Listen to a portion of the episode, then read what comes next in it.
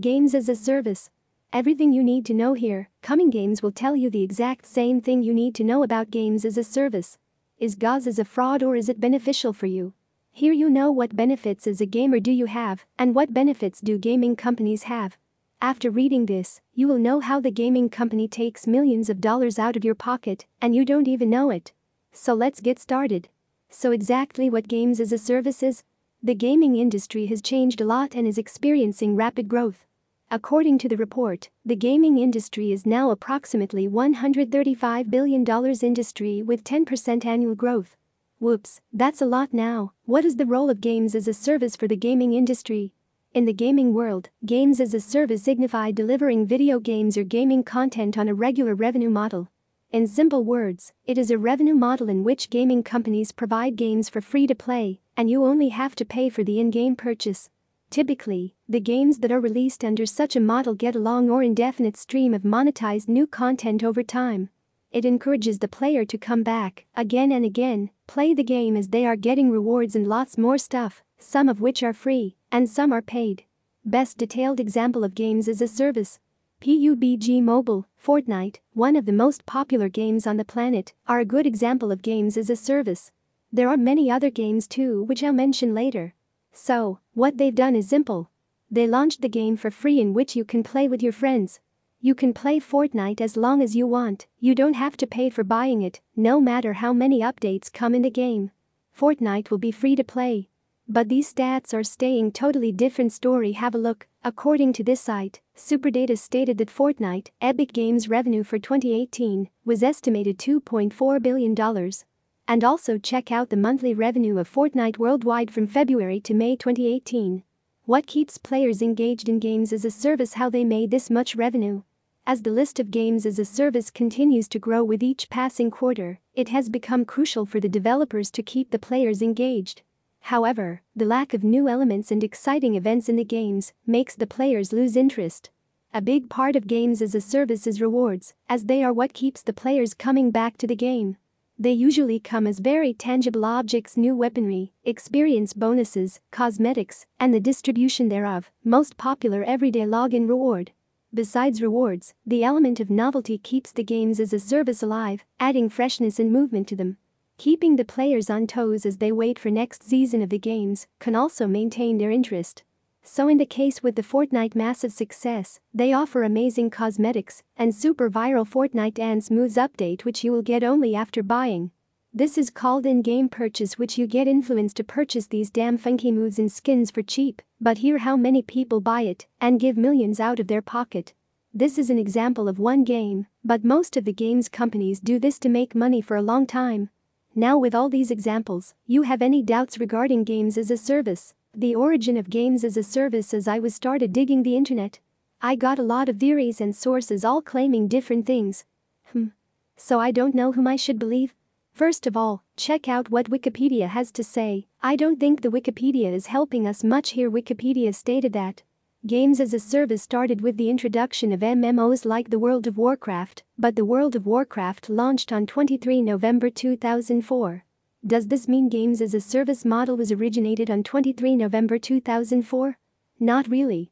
Because the World of Warcraft wasn't the first MMO not by a long shot. The first MMO was launched way back in 1996, and it's called Meridian 59, and their website is gloriously 1996 even to this day. This game actually launched on Steam August of this year and is now playable for free. Interestingly they still list the launch date of the game as 27 September 1996, which is a full seven year before Steam came into existence in September 2003. Watch this video that shows the evolution of games as a service model. Quality versus quantity of games as service The classic debate of content quality and quantity is also an important part of games as a service. The game's vast amount of content can prove to be a liability as well as a benefit. The content is carefully divided into separate expansions. New expansions cancel the old quests. The point is, where the quality is of utmost importance, maintaining a vast quantity of content is not a bad thing either. The exploration of the game within the game grasps the curiosity of gamers for a long time. The monotonous adventure and its experience makes the game stagnant and kills off the thrill. Lack of experience boosters, new weapon types or ability upgrades can make the game stale, and the players can abandon it for something exciting. Meaning thereby, the quantity of the content is as important as the quality. Advantages of games as a service model advantages to gaming company. Increase the lifespan of a game. Higher game sales due to free to play model made more revenue with microtransactions. Advantages to player. Free game to play you can easily download anytime amazing surprises and new content with every update viewer chances of getting bored. You can directly complain about your issue with the game to developer. The model's potential to increase the lifespan of a game is the most obvious advantage of the games as a service model for both publisher developer and the customers. For a publisher or developer of a game, it means higher sales numbers both in terms of copies and microtransactions. And for the customers, it means not having to purchase new video games as recurrently. The games as a service model also allow players to access new content. The potential benefit related to this model and content updates can be gained when such updates are made easily and freely accessible to the players. Another advantage is that the model also allows for greater interaction between publisher or developer and the customers. This interaction provides great potential for the reaction from the publisher or developer on the basis of feedback.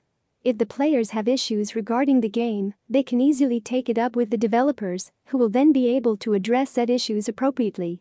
This, in turn, will lead to the creation of overall better gaming experience over time. Disadvantages of games as a service model disadvantages to gaming company. If the players did not like the game, then they may have to bear the heavy losses.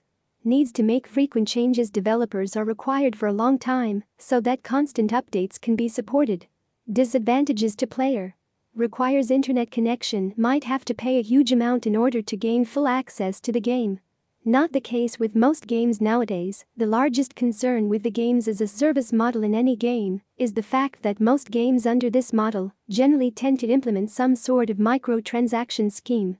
This system could have a destructive or passive impact on the player's overall gaming experience. While many players are not bothered with titles making use of microtransaction system, the requirement for players to pay a premium in order to first gain access to the gaming experience can disrupt the interest.